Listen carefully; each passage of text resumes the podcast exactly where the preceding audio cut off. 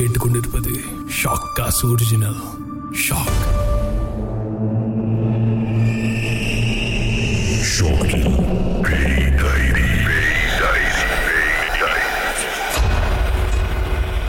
பேய் டைரி இது வரைக்கும் பல எபிசோட்ஸ் கேட்டுட்டு வரீங்க.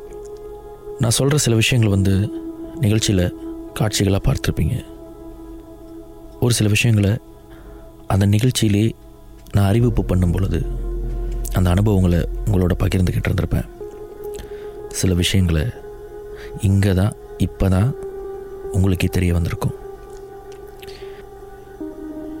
ஒரு கால் நடந்த ஒரு விஷயம் நீங்கள் பார்த்த விஷயம் நான் சொன்ன விஷயம் இப்போ சொல்லிக்கிட்டு இருக்கிற விஷயம் இது எல்லாத்துமே எல்லாருக்குமே தெரியும். உங்களுக்கு தெரியாத விஷயங்களை நான் சொல்லிக்கிட்டு இருப்பேன். சில விஷயங்கள் நான் சொல்ல தேவையில்ல நீங்கள் பார்த்துருப்பீங்க. ஒரு சில விஷயங்களை நானே உணராமல் அது நடந்திருந்தா அந்த அனுபவம் எப்படி இருக்குன்னு உங்கள்கிட்ட நான் சொன்னதில்லை. ஏன்னா அது எனக்கே தெரியாது. அப்படி ஒரு எபிசோட் தான் இப்போ நான் சொல்ல போகிற ஒரு எபிசோட் பேய் வேட்டைன்ற நிகழ்ச்சியில் அந்த என்கவுண்டர்னு சொல்லுவோம் ரியாலிட்டி ஷோ அந்த என்கவுண்டரில் நிறைய இடங்களுக்கு போயிருந்தோம். அந்த இடங்களில் இருக்கிற ஒவ்வொரு அனுபவமும் ஒவ்வொரு பாடமாக எனக்கு நான் எடுத்திருக்கேன். ஆனால் போன இடத்துல எதுவுமே என்னால் ஃபீல் பண்ண முடியாமல் இது ஒரு சாதாரண ஒரு வீடு தான் அப்படின்னு சொல்லிட்டு வந்துட்ட பிறகு அதுக்கப்புறம் ஒரு சில விஷயங்களை நாங்கள் உணர்ந்திருந்தா இல்லை பார்த்துருந்தா அந்த விஷயம் எப்படி இருந்திருக்கும்? அதை தான் இப்போ நான் உங்கள் கூட ஷேர் பண்ண போகிறேன் இந்த பேய் டெரியில் சொல்லப்பட்ட எல்லா கதைகளுமே எல்லா அனுபவங்களுமே எனக்கு நடந்தது. நான் கேட்டதோ இல்லை யாருக்கும் நடந்ததை பார்த்ததோ கிடையாது. ஆனால் இந்த எபிசோடை நான் சொல்ல போகிறது உங்கள் எல்லாருக்குமே நடந்தது. நீங்கள் பார்த்தும் பார்க்காம அதை நோட்டீஸ் பண்ணாமல் நிகழ்ச்சியை பார்க்குற ஆர்வத்தை அந்த விஷயத்தை நீங்கள் உங்கள் கண்ணில் இருந்து மறைக்கப்பட்டு இப்போ நான் சொல்லும் பொழுது ஐயோ உண்மையாவா? ஐயோ நாங்கள் கவனிக்கலைங்க அப்படின்னு சொல்கிற மாதிரியான ஒரு விஷயம்.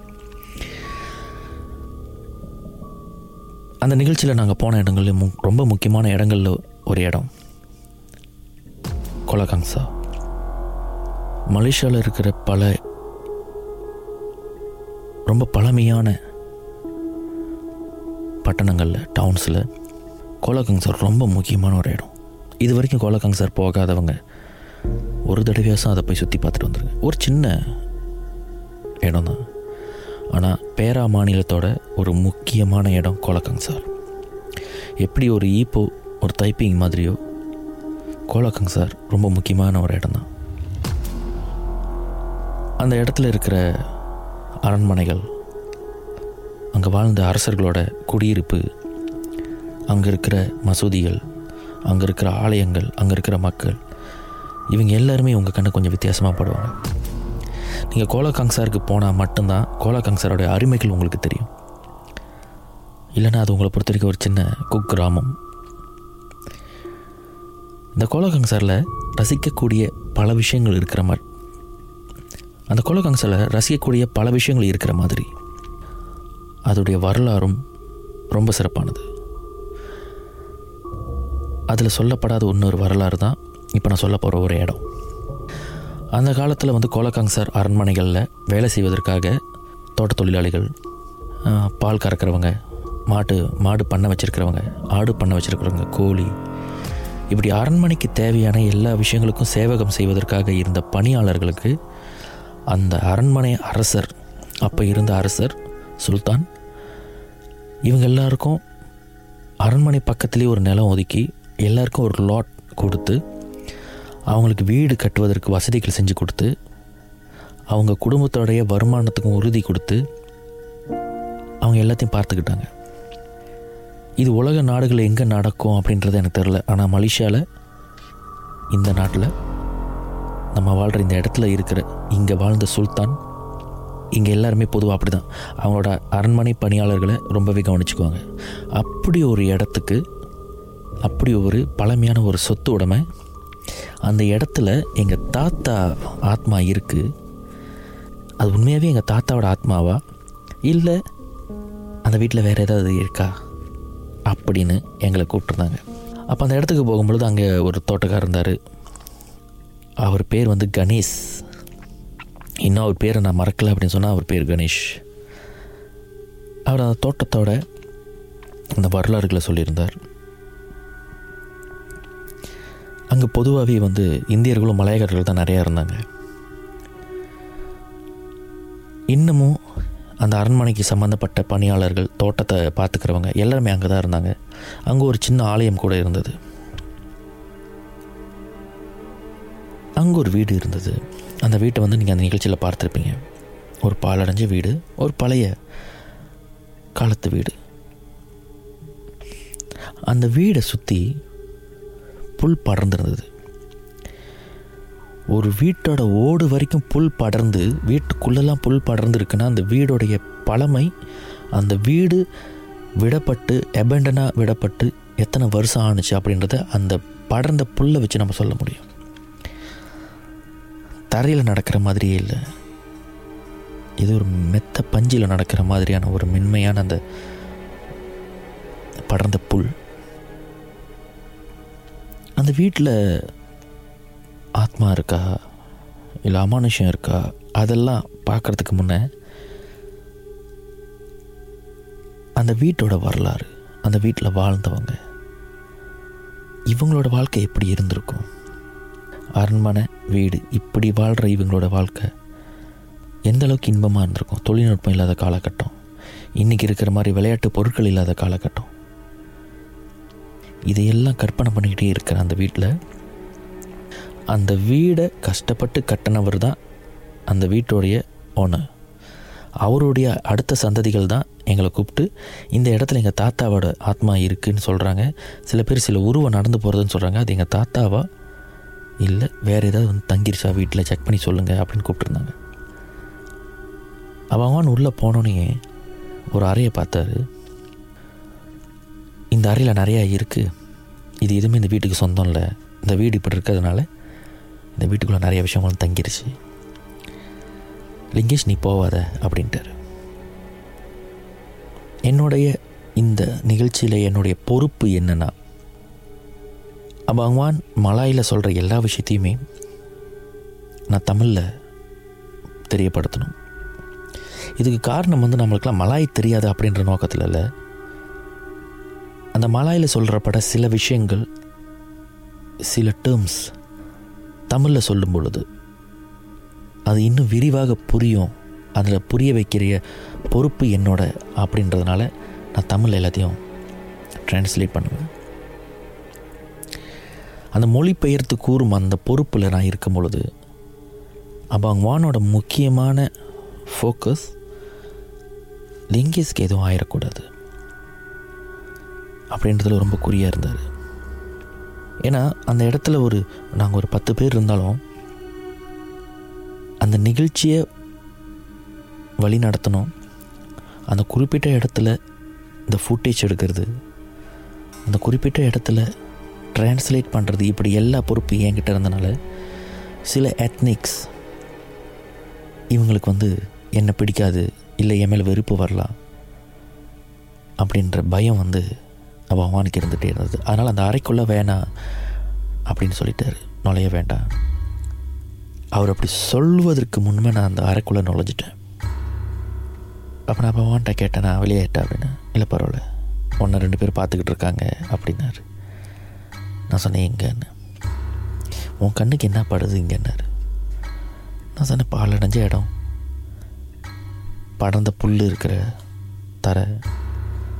உடஞ்சி போன பொருட்கள். ஒரு பாலடைஞ்ச கட்டில். இதெல்லாம் தான் என் கண்ணுக்கு படுது. இப்படி எல்லாமே பால் அடைஞ்சது உன் கண்ணுக்கு படுதில்ல?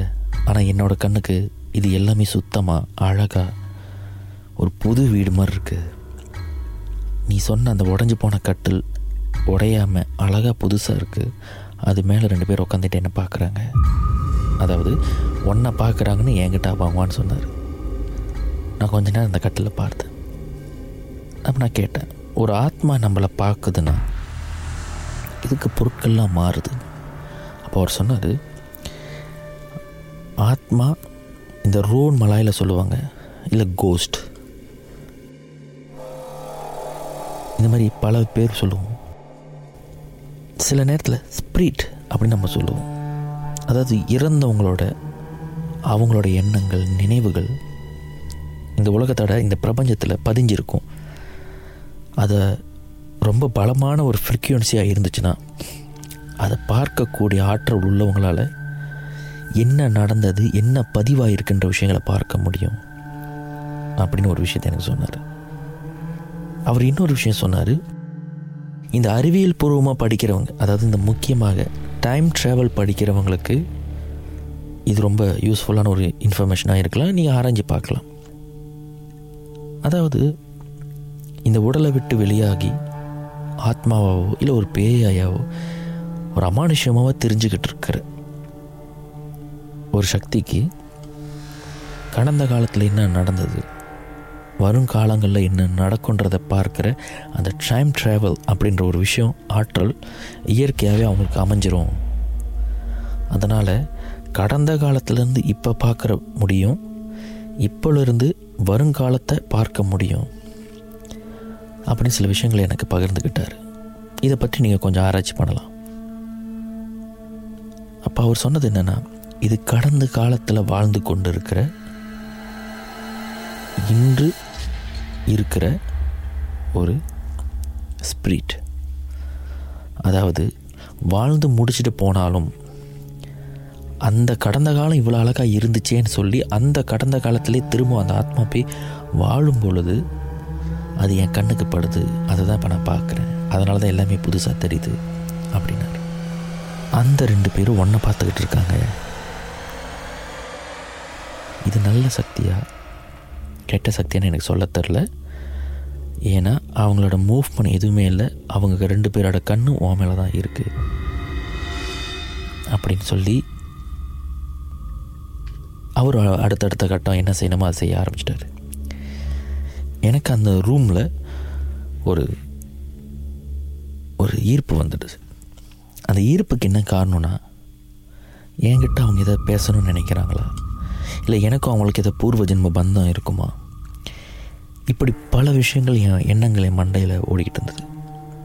இப்படி பல விஷயங்கள் எண்ணங்கள் என்னோடய மனசில் ஓடிக்கிட்டு இருந்தது.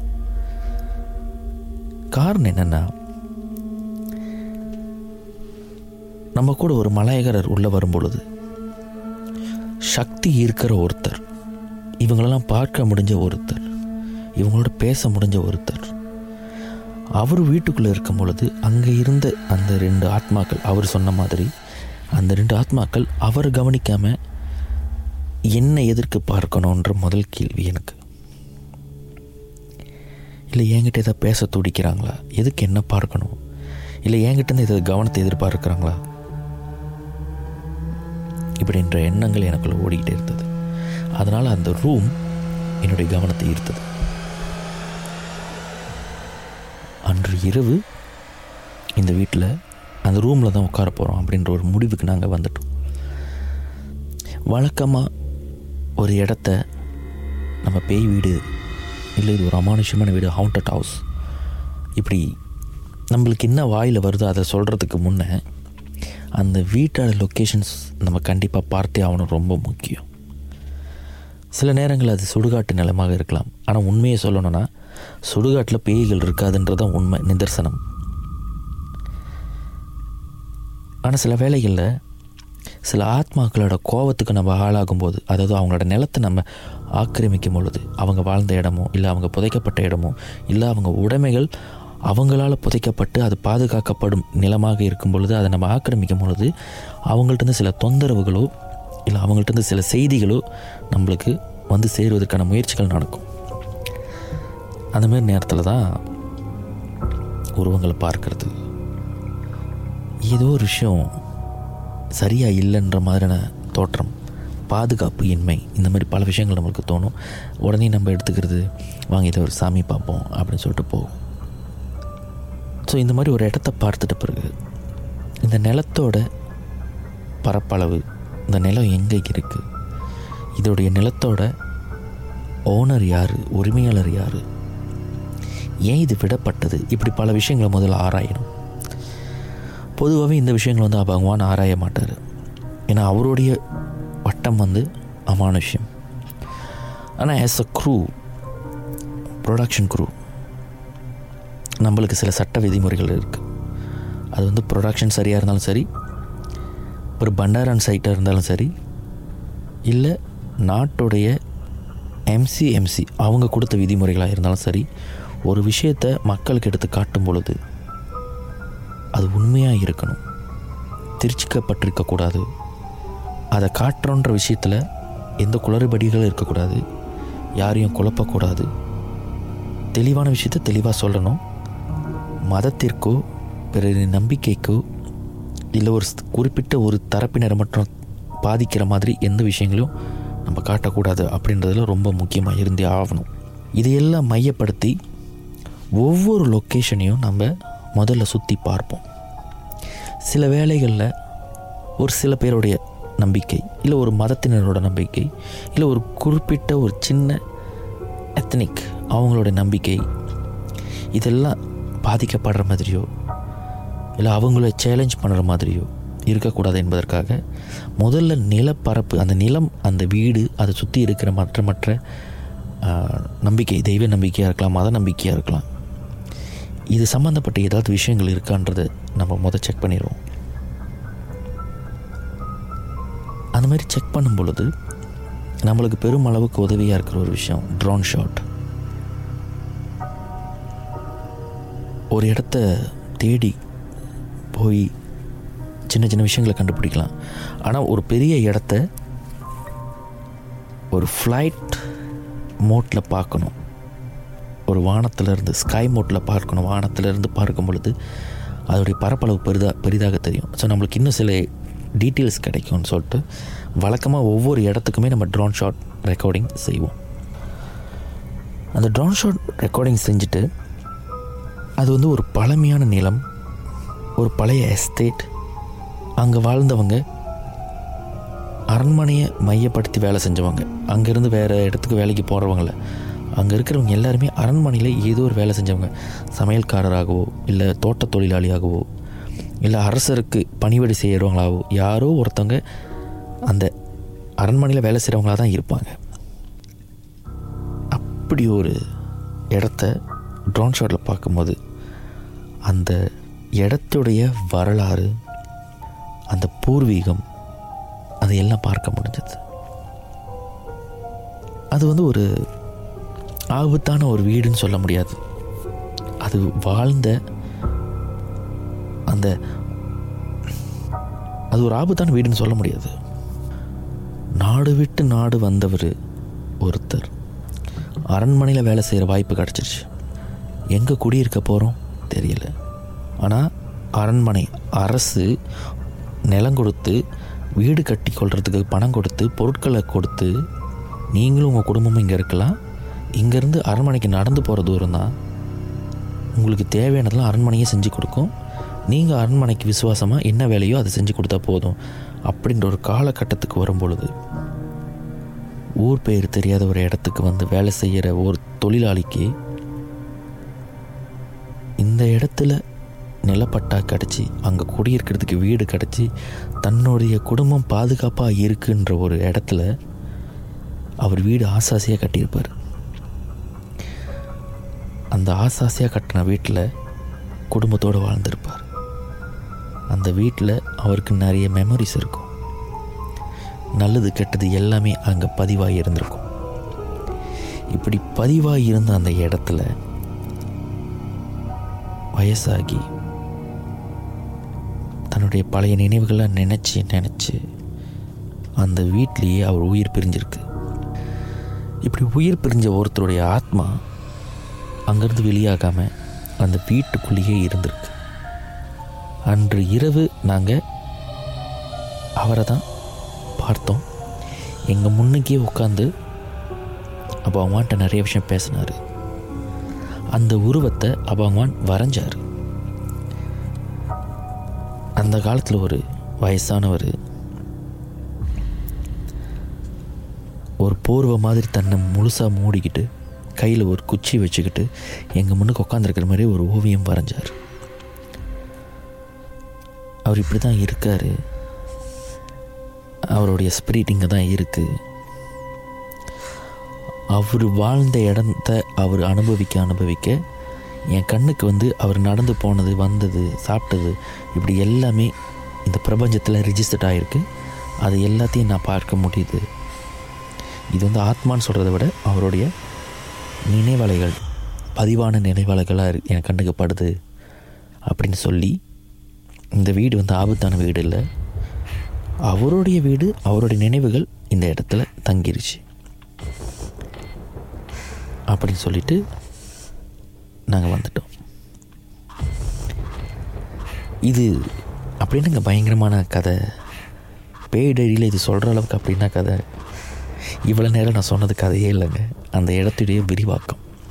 இப்போ சொல்ல போகிறது தான் இந்த எபிசோடோட மாஸ்டர் பீஸ் இது எல்லாம் ஷூட்டிங்லாம் முடிச்சுட்டு எடிட்டிங்லாம் முடிச்சுட்டு நம்ம தொலைக்காட்சிக்கு இந்த எபிசோட்ஸ் எல்லாத்தையும் கொடுத்துட்டோம். ஸோ ஒவ்வொரு முறையும் நம்ம எந்த இடத்துக்கு போகிறோம் அந்த இடத்துல என்னத்தை பார்த்தோன்ற அந்த ப்ரொமோ இருக்கும்.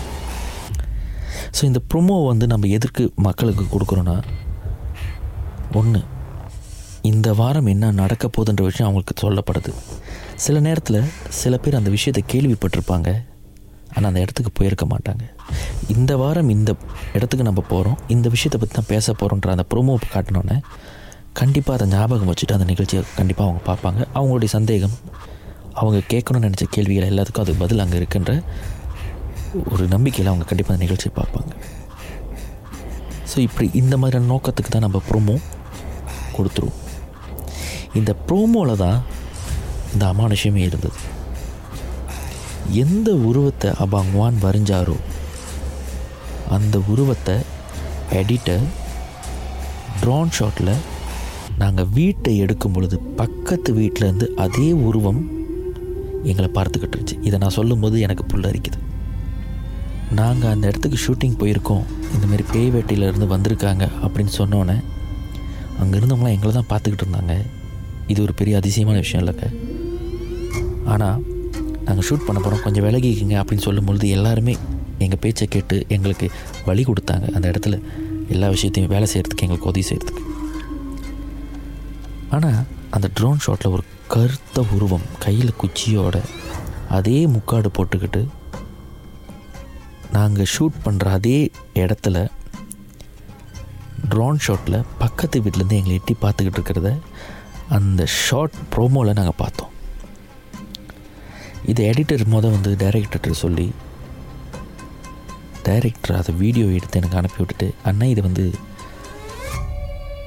யார்ட்டையும் காட்ட வேண்டாம் பட் நம்ம எடுத்த ப்ரோமோவில் வந்திருக்கிற ஒரு ஃபுட்டேஜ் இது பாருங்கள் அப்படின்னு சொல்லியிருந்தேன் இந்த ப்ரொமோ யாருமே அறியாமல் டிவியில் போனது. பட் அது ஒரு சின்ன கிளான்ஸில் இருந்தனால நீங்கள் பார்த்த அந்த ப்ரோமோவில் அந்த உருவத்தை நீங்கள் நோட்டீஸ் பண்ணியிருக்க வாய்ப்பில்லை. அப்போ அவங்க மான் வரைஞ்ச அந்த உருவம் ட்ரோன் ஷாட்டில் பக்கத்து வீட்டிலேருந்து எட்டி பார்க்கும் பொழுது அந்த கருத்த உருவம் ஒரு அதிர்ச்சியை கொடுத்துச்சுன்றதை விட அபாங்வான் மேலே இருந்த என் நம்பிக்கை எங்களுக்கு கொடுத்தது. இன்னும் அதிகமாகவே கொடுத்தது. சில பேர் சொல்லுவாங்க இதெல்லாம் பொய்ங்க. இதெல்லாம் டிஆர்பி ரேட்டிங்க்கு செய்கிறாங்க அப்படின்ட்டு. இந்த உலகத்தில் மனிதன் வந்து ஒரு மகத்தான படைப்பு. ஆனால் மனிதன் மட்டுமே மகத்தான படைப்பு கிடையாது. இன்றைக்கி நம்ம பயன்படுத்துகிற தொழில்நுட்பம் இன்றைக்கி நம்மளுக்கு இருக்கிற அறிவாற்றல் இறைவனோட புத்தகத்தில் அது ஒரு புள்ளி தான். ஒரு புத்தகத்தில் ஒரு புள்ளி மட்டுமே இருக்கணுன்ற நோக்கம் இறைவனுக்கு இருக்காது கண்டிப்பாக இன்னும் நிறைய விஷயங்கள் எழுதப்பட போகுது. எழுதப்பட்டு இருக்கலாம். அந்த மாதிரி இந்த மாதிரி அமானுஷங்களும் ஒரு பக்கம் ஒரு ஏடு தான் அதை நம்ம படிக்காத வரைக்கும் அப்படி ஒரு விஷயம் இல்லைன்னு தான் நம்ம நம்புவோம். இப்போ சொல்கிற விஷயம் எதுவுமே பொய் இல்லைங்க. அனுபவித்த விஷயம். இந்த ப்ரோமோவில் இருந்த அந்த உருவத்தை பார்த்துட்டு எடிட்டர் எடிட் பே பண்ண மாட்டேன்னு சொல்லி கடைசியில் டைரக்டர் அதை எடுத்து எடிட் பண்ணி முடித்து அந்த ப்ரோமோவை தொலைக்காட்சிக்கு அனுப்புனார். இப்போவும் அந்த ப்ரோமோவை நீங்கள் ரெக்கார்ட் பண்ணி வச்சுருந்தீங்கனாலோ இல்லை அதே நிகழ்ச்சியை திருப்பி ரிப்பீட்டில் போடும்பொழுது அந்த கோலாக்காங் சார் ஒரு வீடு ஒரு பாலடைஞ்ச வீடு அப்படின்னு சொல்லிட்டு ஒரு ப்ரோமோ வரும்பொழுது ப்ரோமோ பவுஸ் பண்ணி பாருங்கள் ட்ரோன் ஷாட்டில் மேலேருந்து எடுக்கப்பட்ட அது வீட்டுக்கு பக்கத்தில் ஒரு சின்ன கதவில் அந்த உருவம் நின்று எங்களை எட்டி பார்க்கும். திடீர்னு நம்ம வீட்டுக்கு யார் யாரும் வந்திருக்காங்க அப்படின்ற மாதிரி விலகி நின்று எட்டி பார்க்குற மாதிரி இருக்கும். இப்போவும் சொல்லுங்கள் சில பேர் அது கிராஃபிக்னு சொல்லலாம். என்ன வேணாலும் சொல்லலாம். பார்க்கும் பொழுது உங்களுக்கே தெரியும். அமானுஷ்யம் இருக்குது பகல் இருக்குன்னா இரவு இருக்குது சாமி இருக்குன்னா இந்த மாதிரி அமானுஷங்களும் இருக்குது அந்த ப்ரோமோவை பார்த்துட்டு ஒரு பயம் ஒரு படபடப்பு இருந்துக்கிட்டே இருந்தது. ஆனால் அப்போ வான் சொன்னார் இது பயப்பட தேவையில்லை. அவர் வந்து ஒரு ஆத்மா. உன்ன மாதிரி என்ன மாதிரி ஒரு ஆத்மா. உனக்கும் எனக்கும் உடம்பு இருக்குது அதுக்கு சட்டை இருக்குது அவருக்கு அந்த உடம்பு இல்லை. அவ்வளவுதான். அவர் ஒரு நிழலாக ஒரு ஸ்ப்ரீட்டாக இருக்கார். அவ்வளவுதான். பயப்பட தேவையில்ல. நம்மளை அவர் ஒன்றும் செய்ய மாட்டார். நம்ம அந்த வீட்டிலேருந்து வெளியாகனாலும் நம்ம பின்னாடி அவர் வரமாட்டார் காரணம் அவருடைய குடியிருப்பு அந்த வீடு அவர் அங்கே தான் இருப்பார். பயப்பட தேவையில்லை. அப்படின்னு சொன்னோன்னா மனசை தடப்படுத்திக்கிட்டு அங்கேருந்து வந்துட்டோம். அந்த ப்ரோமோவை பார்க்கணுன்னு நினைக்கிறவங்க கோலாக்கம் சார் பாலடைஞ்ச வீடு. அதுதான் அந்த எபிசோட் பெய்டடு நான் லிங்கேஸ்வரமணி இன்னும் தொடர்ந்து அடுத்தடுத்த எபிசோட்ஸ் கேளுங்க. நன்றி.